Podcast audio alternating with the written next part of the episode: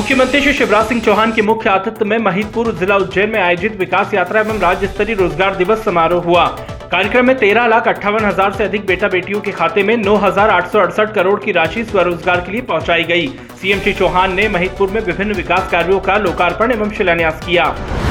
मुख्यमंत्री श्री शिवराज सिंह चौहान ने कहा कि इस वर्ष एक लाख चौबीस हज़ार पदों पर सरकारी नौकरियों में भर्ती की जाएँगी। लाडली बहना योजना के फॉर्म पाँच मार्च से भरना शुरू होंगे। मई में आवेदनों की जाँच का कार्य पूर्ण हो जाएगा। 10 जून को बहनों के खाते में पैसे पहुँचाए जाएँगे।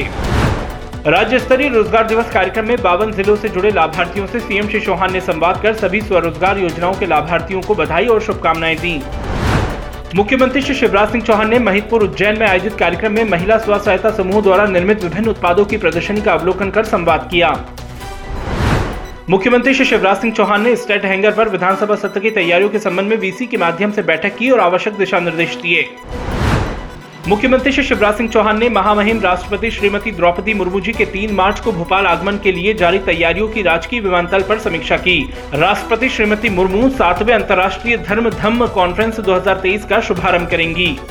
मुख्यमंत्री श्री शिवराज सिंह चौहान से भारतीय संगीत को विश्व भर में अलग आयाम देने वाले प्रसिद्ध बांसुरी वादक पद्म विभूषण श्री हरि प्रसाद चौरसिया जी ने स्टेट हैंगर पर सौजन्य भेंट की।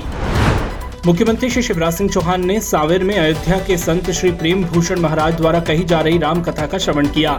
इस दौरान सीएम श्री चौहान ने श्रद्धालुओं के साथ भजन गाकर प्रभु के श्री चरणों में समस्त जगत के मंगल एवं कल्याण के लिए प्रार्थना की।